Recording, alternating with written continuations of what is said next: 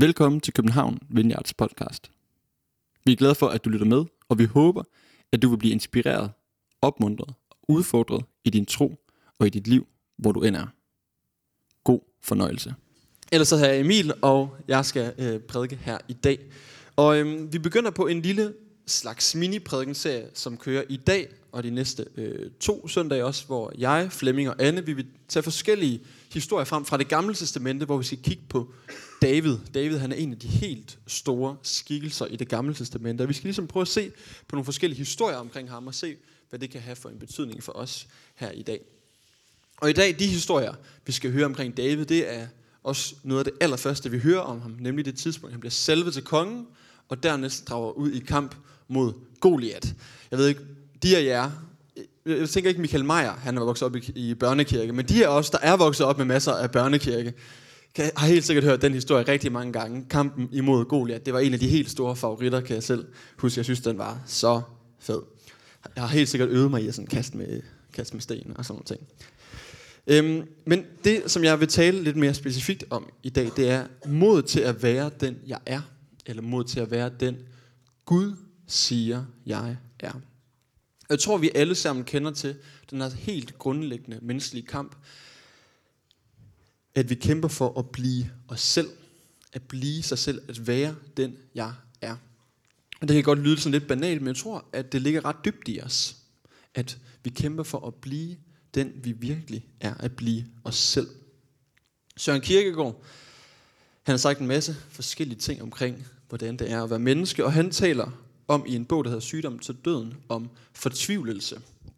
Han siger først og fremmest, at vi syndere, at det er et grundvilkår, vi lever i, derfor er på forkerte kurs her i livet. Og en af de ting, det medfører, det er, at vi går rundt og er fortvivlede.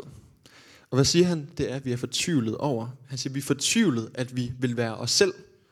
Eller også siger han, at vi er fortvivlede, at vi vil være en anden end os selv. Ikke at ville være sig selv. Og han siger, de to slags fortvivlelser er egentlig det samme. Det handler om, jeg vil ikke være den, jeg er, men jeg vil være noget andet end mig selv. Jeg vil være en anden end den, jeg i virkeligheden er. Og man kan sige, det gør, at vi, tror jeg, alle sammen på den ene eller anden måde indimellem kommer til at konstruere nogle selvbilleder, eller et billede af os selv, som vi virkelig gerne vil holde fast ved, i stedet for egentlig bare at være den, vi er. Min kære kone, som er psykolog, har lært mig, at man der i psykologien taler om forskellen på real selv og ideal selv. Det reelle selv er den, vi er, men så har vi altid de her idealer om os selv, som vi så gerne vil være. Og vi kan få så store idealer om os selv og leve så meget i dem, at vi kommer til at bilde os ind, at det er sådan, vi egentlig er. Men jeg vil gerne sige noget om at have mod til at være den, vi virkelig er. Og hvordan kan vi finde det mod? Hvordan kan jeg finde mod til at være den Gud, han siger, jeg er? Søren Kierkegaard, han svarer selv på det, men det svar, det vil jeg give til allersidst i talen. Men jeg vil prøve at cirkle lidt omkring det. Og det skal vi blandt andet gøre igennem den her tekst omkring David. Før vi læser teksten, hvor David han bliver salvet til kongen, så har jeg lyst til lige at give lidt kontekst for, hvad det egentlig er for et klima, der ligesom er der i Israel, hvad det er, der sådan lige er gået forud for. Det er sådan, at Gud han mange år tilbage har kaldet Israel, og de skal være en særlig nation, de skal høre sammen, og Gud han skal være deres konge. Men de vil så gerne have en jordisk konge. De klager og klager til Gud og siger, giv os nu bare en konge. De vil have noget lidt mere håndgribeligt, noget de ligesom kan sige, ham der han er vores konge. Og Gud han siger, okay, jeg giver mig, det bliver dårligt for jer, han kommer til at skulle bo i et stort palæ, og I skal betale en hel masse skatter, men hvis det er sådan, I vil have det, så lad gå. I får lov til at give ham en masse. Og de ender så med at få deres første konge, som hedder Saul. Og Saul, hans liv går på mange måder ikke særlig godt. Han er langt hen ad vejen ikke en særlig god konge. Han er ulydig. Han er på mange måder narcissistisk, enormt selvoptaget. Og på et tidspunkt så har han, det kommer vi lige til at gå ind i nu, man kan læse om det i kapitel 15 i 1. Samuels bog, der har han gået imod Guds bud. Og så kommer Samuel, som på et tidspunkt salvede Saul. Og Samuel, han er profet i Israel, og han siger på vegne af Gud, selvom du i dine egne øjne er ringe, så er du overhovedet for Israels stammer, og Herren har salvet dig til konge over Israel.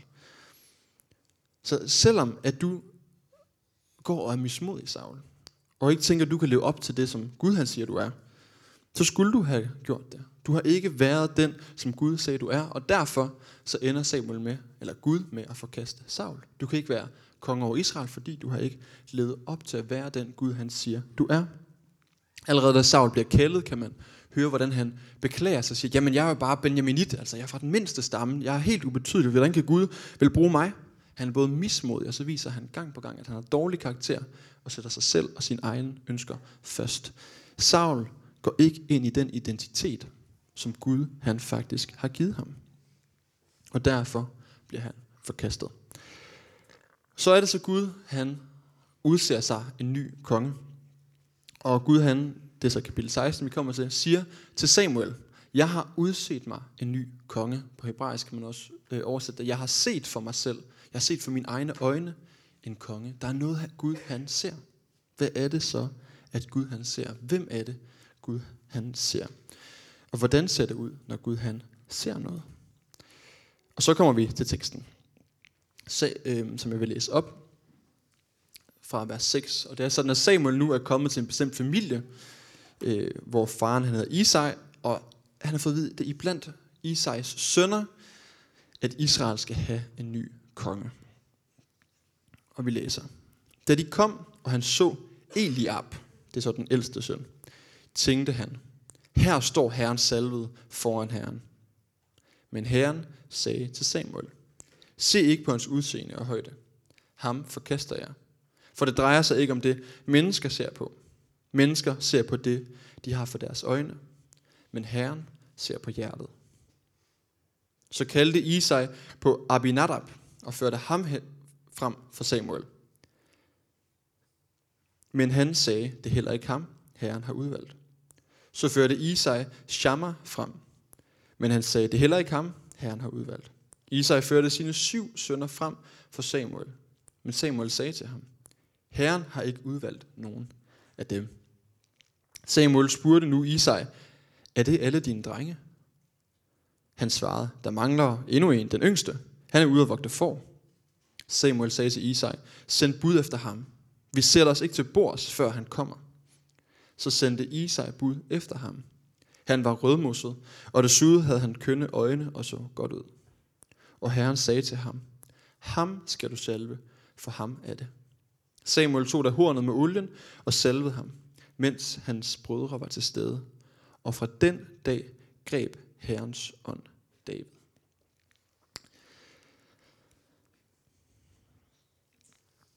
Samuel her, profeten Samuel, han kigger på de her brødre, og så ser han Eliab. Og jeg forestiller mig, Eliab, han som den ældste, også har været den største. Men jeg kan nærmest sådan fornemme Samuels begejstring. Ham her må det da være. Se en fantastisk kriger, vi har os lige her. Selvfølgelig er det ham, Gud har udvalgt. Han kan se det med det samme. Og det giver god mening at have en stor konge, en som sådan fysisk er stor på det her tidspunkt, fordi Israel lå hele tiden i krig, og man ville gerne have, at ens konge var med i krig. Så man ville gerne have en krigerkonge, en der kunne gå foran, en der kunne føre slaget for dem. Om lidt så skal vi høre om Goliat, han var en enorm kriger, og derfor var han højt agtet. Man ville have en stor kriger. Det var det, man ligesom så og tænkte, selvfølgelig er det sådan en konge, vi skal have. Han kunne ligesom lige tjekke alle bokse af, forestiller jeg mig. Men vi ser, hvordan Samuel, Gud han siger til Samuel gang på gang, hele 7 gange, nej, det er ikke ham, det er en anden, du skal vælge. Fordi Gud ser ikke på det ydre. Gud ser ikke det, som vi ser. Gud han ser på hjertet, og derfor så vælger han så David. Gud ser noget andet, end vi ser. Og det er på mange måder et fuldstændig vanvittigt valg, Gud han foretager sig her. Og det kan man måske godt glemme, hvis man kender, hvordan historien kommer til at gå, og man ved, at David han er den største konge, Israel nogensinde har haft. Så kan vi godt sådan tænke, jamen selvfølgelig vælger Gud da David. Han er den her helt fantastiske konge langt hen ad vejen. Men prøv at tænke på, hvordan David han er blevet anset her på det her tidspunkt. Isai blev bedt om at hente alle sine sønner, og han vælger endda at lade David bare blive ude i marken. Han gider ikke engang at besvære med at hive David ind. Hans egen far ser ham ikke som en værdig kandidat. David han bliver beskrevet som den yngste, men det ord, der bliver brugt, kunne også betyde den lille eller den uvigtige, den uvæsentlige. Ham, der egentlig ikke var så meget i den her store flok af brødre. Han var forhyrden, ikke en kriger. Ham kunne det da aldrig være. Men hvad er det, Gud han ser? Hvordan er Guds blik? Og det må være et spørgsmål, jeg tror, at vi alle sammen tror, det er godt for os alle at gå og øve os i at stille spørgsmål. Hvad er det egentlig Gud han ser? Ikke bare se det som jeg ser. Jeg kan se det ydre, men hvad er det egentlig, der er inde bagved? Hvad er det for et hjerte, der gemmer sig inde bagved? Og der må vi gang på gang bede om at få Guds blik. Og se det, som Gud ser, for Gud ser på hjertet. Gud han ser, hvem vi virkelig er. Og Gud han ser også, hvem vi kan være, hvem han har skabt os til at være, hvad han ved, at vi kan bruges til. Jeg kan så ikke lade være med at tænke på de andre brødre her. De ser ligesom på David, der bliver salvet foran dem. Og hvad må de have tænkt? Og har de følt sig misundelige? Og hvad egentlig med dem? Har Gud bare sagt, de får ringe, dem kan jeg ikke bruge til noget som helst? Er det bare den skraldespand, de er røget i? Og jeg tror egentlig ikke, det er så meget det, som teksten her handler om. Jeg tror ikke, det så meget handler om at skulle sammenligne, hvad det er, Gud kan bruge forskellige mennesker til, men nærmere at anerkende, hvad det er, Gud han ser. Og netop at anerkende, at vi er forskellige. Og lære at bære vores egne styrker, vores egne særegenheder, vores egen personlighed, vores egen karakter som vores eget. Så lære at bære os selv som den vi er, som den Gud han ser vi er. Så jeg tror egentlig ikke, det er fordi Gud han ikke har haft en plan med de her 7 brødres liv. Jeg tror ikke Gud han bare synes, de har været forfærdelige. Jeg tror han havde noget han ville bruge dem til. Jeg tror godt Gud kunne lide dem faktisk. Ligesom alle os, men de skulle bare ikke lige være konge over Israel. Og det betyder ikke, at det var ringere det de skulle. Det var bare noget andet. Sådan tror jeg det er bedst at se på det. Det handler ikke om så meget sammenligning, men om at bære den vi er, og den Gud han siger vi er. Og det er så heller ikke fordi Gud han ser, at David er perfekt, tvært imod. Det gør han i hvert fald ikke. David han har masser af fejl. Det vil historien også vise. Så det her med at være den vi er, det er heller ikke sådan et eller andet løskøbt, overfladisk selvaccept af bare at sige, jamen de fejl og mangler jeg har, det er lige meget, fordi jeg skal jo bare være den jeg er. Der er ingen, der skal sige, at jeg ikke har ret, fordi jeg er jo bare den, jeg er.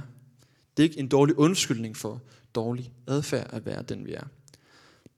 Gud han har ikke tænkt mig, eller jeg tror, når Gud han ser på mig, så tænker han ikke, ja Emil, utålmodig Emil, jeg ønsker, at du skal blive endnu mere utålmodig. Nej, jeg skal arbejde med at lægge det fra mig, og ligne den, som Gud han ved, at jeg kan være. Og der kan vi tænke forskellige ting ind i det.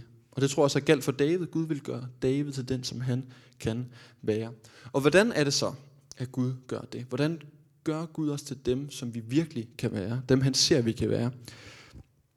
Og der finder vi hemmeligheden i det sidste, som sker her med David i teksten. Vi læser, hvordan der bliver hældt olie på ham. Jeg ved ikke, om det gavner så meget at stå og hælde olie på sig selv, for at blive mere sig selv derhjemme. Men det betyder i det her tidspunkt, det er, at han bliver indsat af Gud, og han får udgydt Helligånden over sig. Helligånden greb David. Man kan også oversætte det. Helligånden, den gennemstrømmede David. Den farede igennem ham. Den regnede over ham og ind igennem hans indre og ud igennem hans krop. Og det har den gjort for det øjeblik, og det gjorde den resten af hans liv. Den strømmede igennem David. Guds kraft bistår David i at blive den, han er. Guds kraft, tror jeg på, bistår os i at blive dem, som Gud kan se, at vi kan være. Guds ånd i os gør os mere til dem, vi virkelig er. Der står ikke det her direkte i teksten, men jeg tror ikke, at Gud han giver sin ånd for at gøre os til noget andet, end vi er. Guds ånd er ikke kommet i vores hjerter for at gøre mig mindre til Emil, eller gøre dig mindre til den, du er. Jeg tror, at Gud han giver sin Helligånd i os for at gøre os mere til os selv. Gør os mere til den, som vi er skabt til at være. I Epheserbrevet, der siger Paulus sådan her, at Helligånden den virker i os. Og der synes jeg, det er særligt spændende, det her lille ord, i os. Helligånden virker i os at gøre langt ud over alt, hvad vi beder om eller forstår. Helligånden virker ikke udenom mig og gør mig til noget andet, men Helligånden virker i mig til at gøre mig mere til den, som Gud vil, at jeg skal være. Så det handler om at lade sig åbne op for Guds ånd til at strømme igennem os, til at gøre os til dem, vi virkelig er.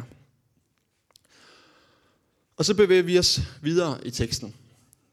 Herfra så sker der de forskellige ting i Davids liv, og det sker så samtidig også, at Israel er i en krig. Og de er i en krig mod filisterne, som ligesom er deres ærkefjender. De er i krig med dem gang på gang på gang. Og filisterne, de har en stor kriger her, Goliat. Og jeg tænker egentlig, det var en ret smart måde at føre krig på den her gang. At i stedet for, at herrerne bare gik imod hinanden, så havde man ligesom den her gensidige aftale om, jamen vi kan vælge en hver, og så kan de bare kæmpe kampen for os, og så ser vi så, hvem der... Den, der vinder der, har vundet krigen. Jeg tænkte faktisk, at det var da ikke helt dumt, tænkte jeg egentlig. Men filisterne, de er ret begejstrede, fordi de har Goliat. Og det gør, at Israels folk, de er fuldstændig frygtsomme. De står der hver dag og hører på ham, håne Gud, håne deres land og sige, er der dog ikke nogen, der tør at gå op imod mig? Og der står han dag efter dag efter dag, og det kan man læse i kapitel 17 i 1. Samuels bog.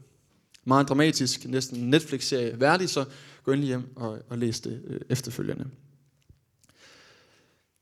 David kommer så ud til hæren, hører det her og tænker, jeg går op imod ham. Og der er nogle få vers fra den her historie, som jeg ønsker at hive frem, som siger rigtig meget om det med at være den, vi er, synes jeg. Så vi læser fra vers 38 til 40. Jeg finder det lige her.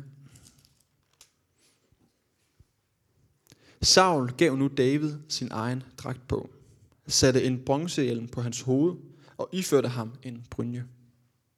David spændte også hans sværd uden på dragten, men han kunne ikke bevæge sig, for han havde ikke prøvet det før.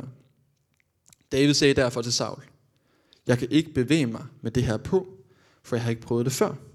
Så tog han det af, greb sin stav og udsøgte sig 5 glatte sten fra bækken. Dem lagde han i sin hyrdetaske, og med sin slynge i hånden gik han hen mod filisteren. Det synes jeg, det er ret vildt. Han går ud til kamp, som den han er.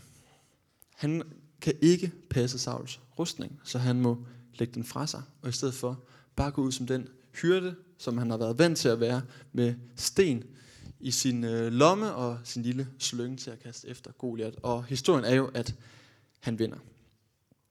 Og vi kan så stille det her spørgsmål. Hvad har der egentlig været galt med Sauls rustning? Var Sauls rustning dårlig? Og det er et retorisk spørgsmål. Nej, selvfølgelig var Sauls rustning ikke en dårlig rustning. For Saul var den perfekt. Den var designet lige til Saul. Han har helt sikkert vundet mange kampe med den rustning på. Det var en rigtig, rigtig god. Der har sikkert ikke været andre bedre rustninger i hele Israel. Lavet af de dyreste og bedste materialer. Kostbar rustning for Saul. Men hvad er det så, der er problemet med Sauls rustning? Problemet for David er, at det er Sauls rustning. Det er ikke Davids rustning. Og hvis vi skal vende tilbage til det, jeg startede med at fortælle om fra Kierkegaard, at vi går rundt og er fortvivlet og vil være en anden end os selv, så ser vi her, at David på en eller anden måde, helt vildt, synes jeg egentlig, set i situationen her, finder mod til at være sig selv. Han er ikke fortvivlet og vil være en anden end sig selv. Han tager ikke den her, eller beholder ikke den her rustning på, da han opdager, at den ikke passer ham. Han lægger den fra sig. Han modstår fristelsen og vil være en anden og går imod Goliat som sig selv. Jeg har jo haft 4 ugers barsel her i januar, og der var vi i Thailand.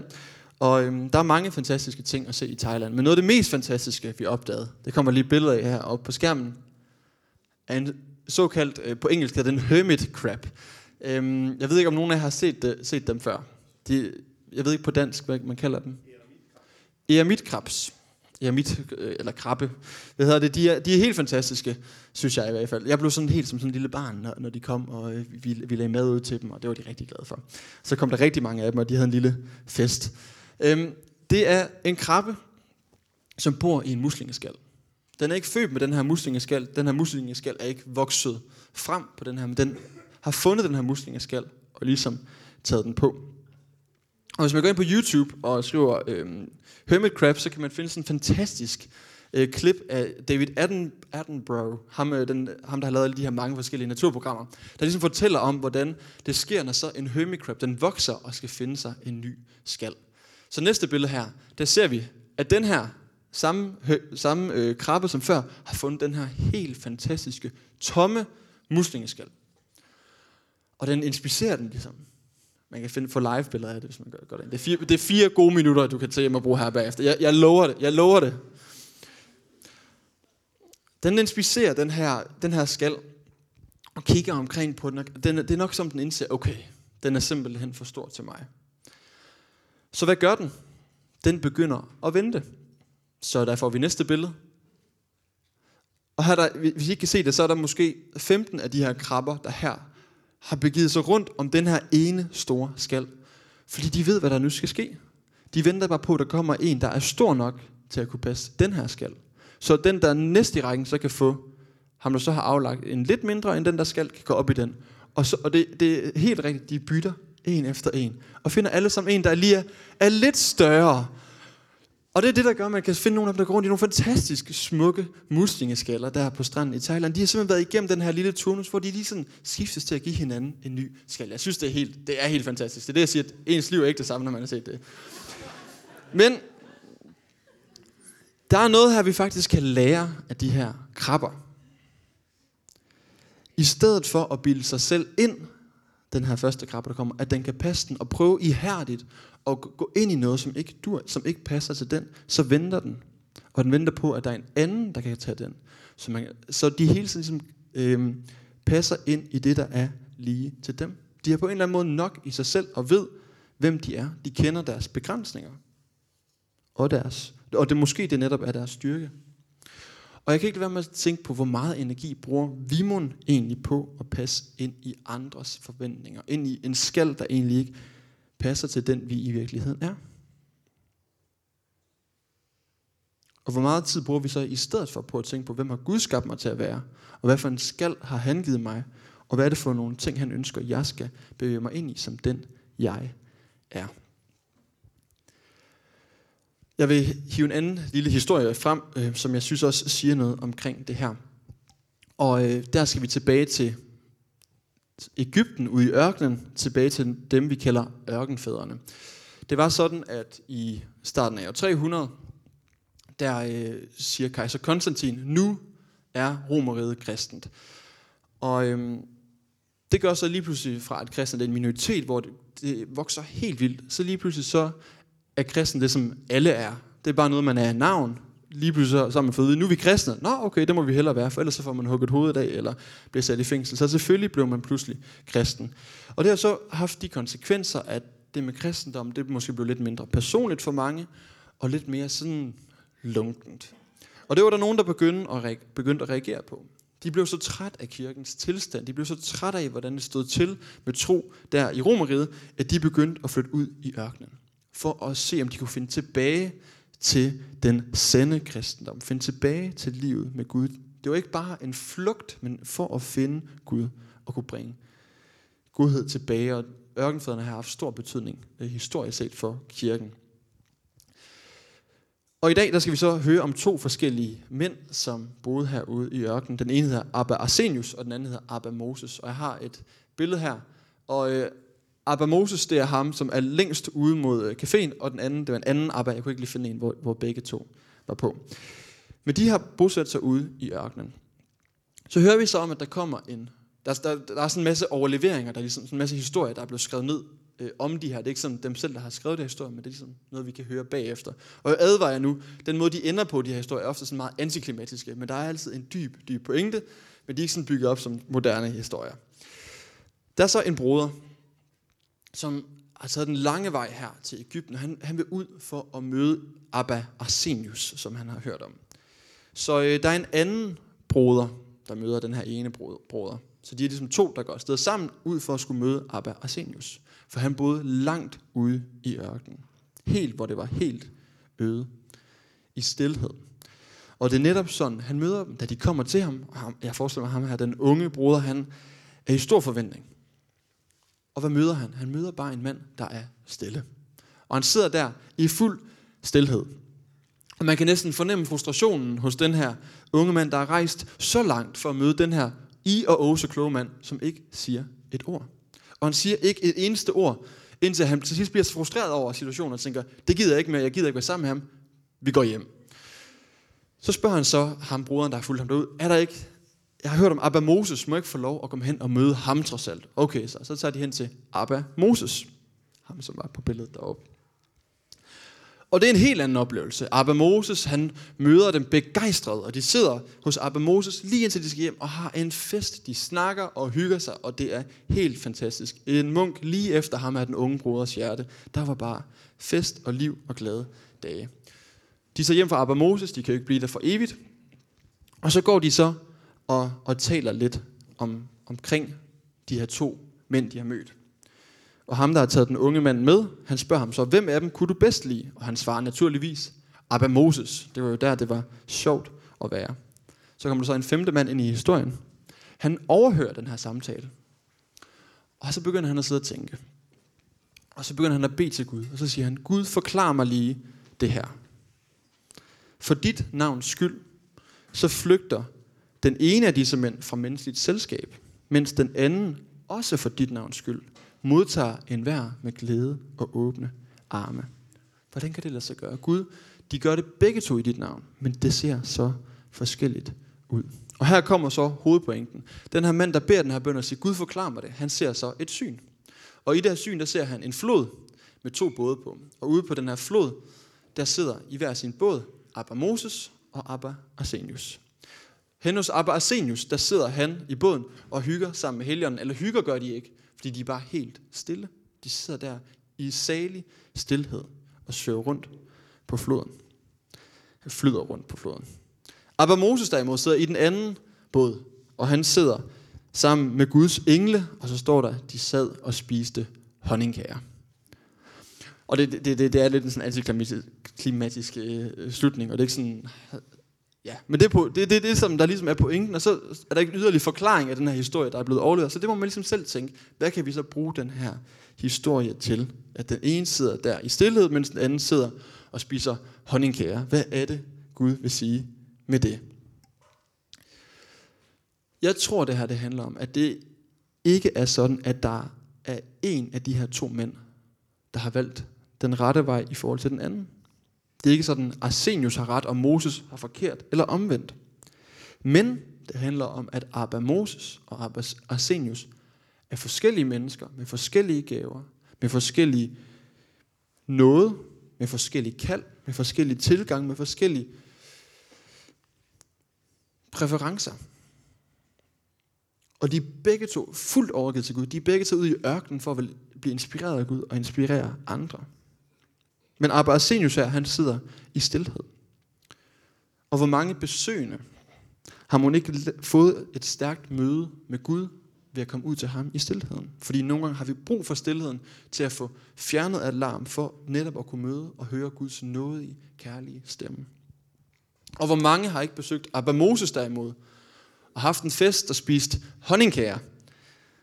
Fordi at vi er skabt til fællesskab. Og det er måske det, han har lært andre. Vi er skabt til liv og glæde med hinanden. Vi skal feste sammen, og Gud ønsker at feste sammen med os. Han vil bringe os glæde, han vil bringe os liv. Jeg tror, at både Abba Moses og Abba Arsenius har været en glæde for Gud. Gud har glædet sig over dem. Og de begge to har været den, som Gud siger, de er. Og det betyder ikke, at fordi det har set så forskelligt ud, at den ene har mere ret end den anden. Det handler ikke om at sammenligne det, men det handler om, at de var den, de var. Og netop det var det, der gjorde, at de kunne blive til en velsignelse for andre. Netop det, tror jeg, var det, der gjorde, at Gud han mødte dem så stærkt. Jeg læste her i en bog, som er skrevet af en, der hedder Rowan Williams. Han har været ærkebiskop i England, og han siger sådan her. Jeg har et citat med på engelsk, det står også på dansk. Jeg læser det på engelsk. There is no notion of vocation that is superior in the abstract. Only the attempt to identify those who become holy by doing what they alone are called by God to do. There are no standardized forms of holiness. No holiness that is impersonal. Det er særligt det sidste, han siger, jeg synes er interessant. Der findes ingen hellighed, som er upersonlig. Der findes ingen hellighed, som bare er rent abstrakt. Hellighed, det er at ligne Gud. Det er at blive som Gud. Og der findes ikke en færdig model for, hvordan vi alle sammen skal se ud for at være hellige. Der er ikke én rustning, som passer til os alle sammen. Der er ikke én måde at være, som er den eneste rigtige for os alle sammen at være på. Men Gud har lige netop givet os alle sammen det kald og overgiver os til ham. Det har vi fælles. Det har vi alle sammen til fælles. Giv vores liv hen til ham. Lad vores hjerter blive formet af ham. Lad hans ånd strømme igennem os. Men samtidig også at bære forskellige rustninger. Være den vi er. Og hvordan ser det ud? Der er ikke nogen standardform for det. Der er ikke nogen upersonlig måde at blive hellig. Kun du sammen med Gud og i fællesskab med andre kan finde ud af, hvordan det ser ud at være dig. Guds ånd vil gøre os mere til dem, han ved, vi kan være. Overgivet til ham, men det ser vidt forskelligt ud. Og her kommer vi så til svaret på, hvordan kan jeg finde mod til at være mig selv. Og Kierkegaard, han siger, i et lidt kompliceret citat, så siger han sådan her: tro er, at selvet i at være sig selv, og i at ville være sig selv, gennemsigtigt grunder i Gud. Jeg skal nok lige oversætte det til hverdagsdansk. Jeg tænker, det handler om at se sig selv som Gud, han ser os. Vi finder fred til at være den vi er, når vi ser os selv med Guds øjne. Som Gud, han så David. Guds blik hvilede over David. Han så sig selv som Gud, han ser ham. Deri fandt han mod til at være sig selv. Det gælder også for os. Når jeg ser mig selv som Gud, han ser mig, så ser jeg, at jeg er hans barn. Jeg er Guds udvalgte. Paulus selv, han siger på et tidspunkt i 1. Korintherbrev 15, hvor han har listet op, hvordan han er så forfærdelig et menneske, fordi han har gjort så store synder. Og så siger han alligevel: ved Guds nåde, så er jeg den, jeg er. Ved Guds nåde, så er jeg den, jeg er. Fordi jeg har Guds nåde, så kan jeg have mod til at være den, jeg er. Så David her, når vi ser på hans liv, jeg synes godt, at han kan sådan være lidt svær at leve op til. Han er både sådan et stærkt forbillede i at være sig selv, men han er også på en eller anden måde svær at leve op til. Og her har jeg lyst til at pege på som det aller sidste, at David, han er meget mere end et eksempel. Ja, han er et eksempel for os, men han er også et symbol på Jesus, og hvad Jesus gør for os. Da David, han skal til at gå ud i kamp, så står der en hel hær, og de har været fyldt af frygt i flere dage, måske endda flere uger. De tør ikke gå ud i den her kamp imod Goliat. Og jeg tænker på mange måder, at Goliat, han kan være billedet på vores frygt, billedet på alt det vi ikke er, alt det vi ikke har lyst til at møde. Og David her, som Jesus han gør det, går ud i kampen. Og David, han vinder kampen for hele hæren. Hele hæren slipper for selv at gå i kamp, fordi David har vundet for dem. Og sådan gælder det også for os, at Jesus, han har vundet kampen for os. Jesus, han har givet sig selv for os. Og derfor kan jeg finde mod til at være den jeg er. Slip frygten, slip fortvivlelsen og være den Gud, han siger er, for han har vundet min kamp. Tak fordi du lyttede med. Vi håber, at du går herfra med fred i hjertet og mod på mere. Du kan finde mere fra København Vineyard på Facebook, Instagram og vores hjemmeside. Og du skal vide, at du altid er velkommen i vores kirke på Nyvej 7. Vi håber, at du får en god dag.